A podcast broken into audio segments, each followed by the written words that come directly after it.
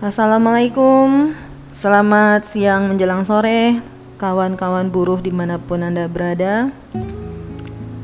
Hari ini saya, Mariam, akan mencoba berbagi sedikit tentang Marsinah. Adakah yang tahu tentang Marsinah? Tentu uh, kita setelah mendengar nama tersebut yang mana seorang buruh perempuan yang telah kehilangan nyawanya dikarenakan memperjuangkan hak-haknya di masa itu.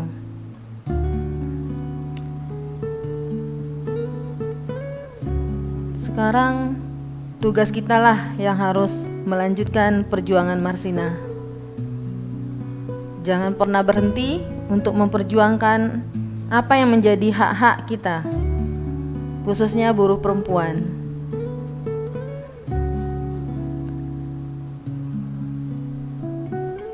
Sedikit kronologi tentang Marsina sebagai pengingat kita terhadap sejarah.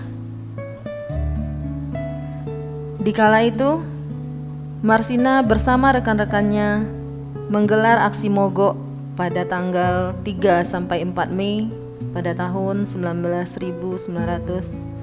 1993 di pabriknya. Ia menuntut PT CPS menaikkan upah buruh sesuai surat edaran Gubernur KDH tingkat 1 Jawa Jawa Timur nomor 50 tahun 1992. Tuntutan dipenuhi setelah perundingan yang melibatkan Kanwil, Depnaker, Sidoarjo, dan jajaran Muspika. Namun, setelah 4 Mei 1993 sore, Kodim Sidoarjo melayangkan surat panggilan terhadap 13 rekan Marsinah agar hadir pada hari Rabu 5 Mei 1993. Mereka hadir memenuhi panggilan Kodim Sidoarjo. Dalam pertemuan tersebut, 13 rekan Marsinah menyatakan mundur dari PT CPS. Kodim Sidoarjo mengklaim tidak ada paksaan dalam pernyataan mundurnya para buruh itu. Manajemen PT CPS kemudian mendatangi Kodim Sidoarjo untuk menuntaskan administrasi dan pesangon. Marsinah yang belum mengetahui hasil pemanggilan 13 rekannya tersebut kemudian berusaha mencari tahu ke Kodim Sidoarjo. Namun sesampainya di sana penjaga mengatakan 13 rekannya sudah pulang. Tak puas dengan jawaban personel Kodim Sidoarjo, Marsinah kemudian mencari rekannya dan bertemu dengan om empat rekannya. Berdasarkan keterangan mereka, ke keempat rekannya diberhentikan karena dianggap sebagai motor unjuk rasa di PT CPS.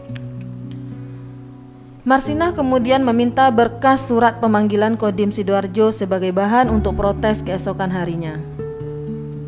Seusai bertemu rekannya, ia lantas keluar rumah kontrakannya untuk mencari makanan. Rabu malam, 25 tahun lalu itulah menjadi akhir bagi rekan-rekannya melihat Marsina. Baru kemudian pada 8 Mei 1993 jenazah Marsinah ditemukan di gubuk di pinggiran hutan Wilangan, Nganjuk, Jawa Timur.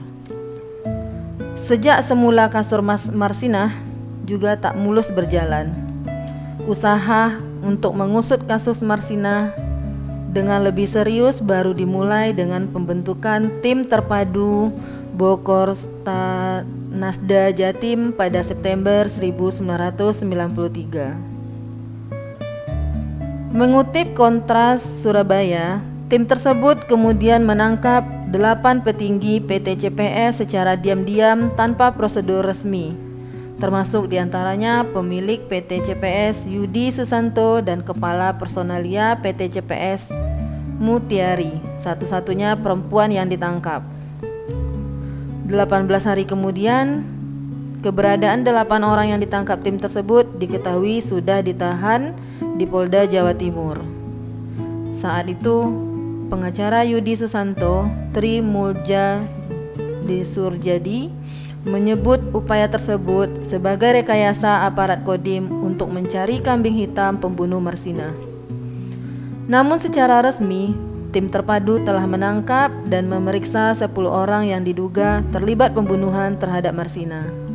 Satu di antaranya adalah anggota TNI. Hasil penyelidikan polisi kala itu menyebutkan Suprapto, pekerja bagian kontrol CPS, menjemput Marsinah dengan menggunakan motor di dekat rumah kos Marsinah.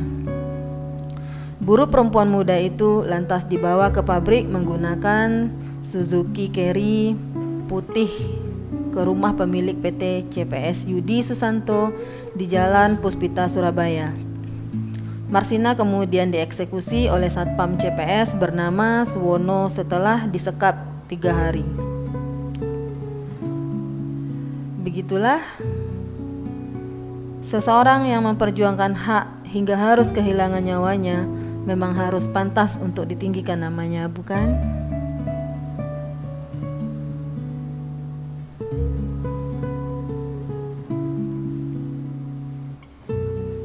Oke, demikianlah kawan-kawan buruh perempuan uh, yang sudah mendengarkan sharing sedikit tentang kisah Marsina.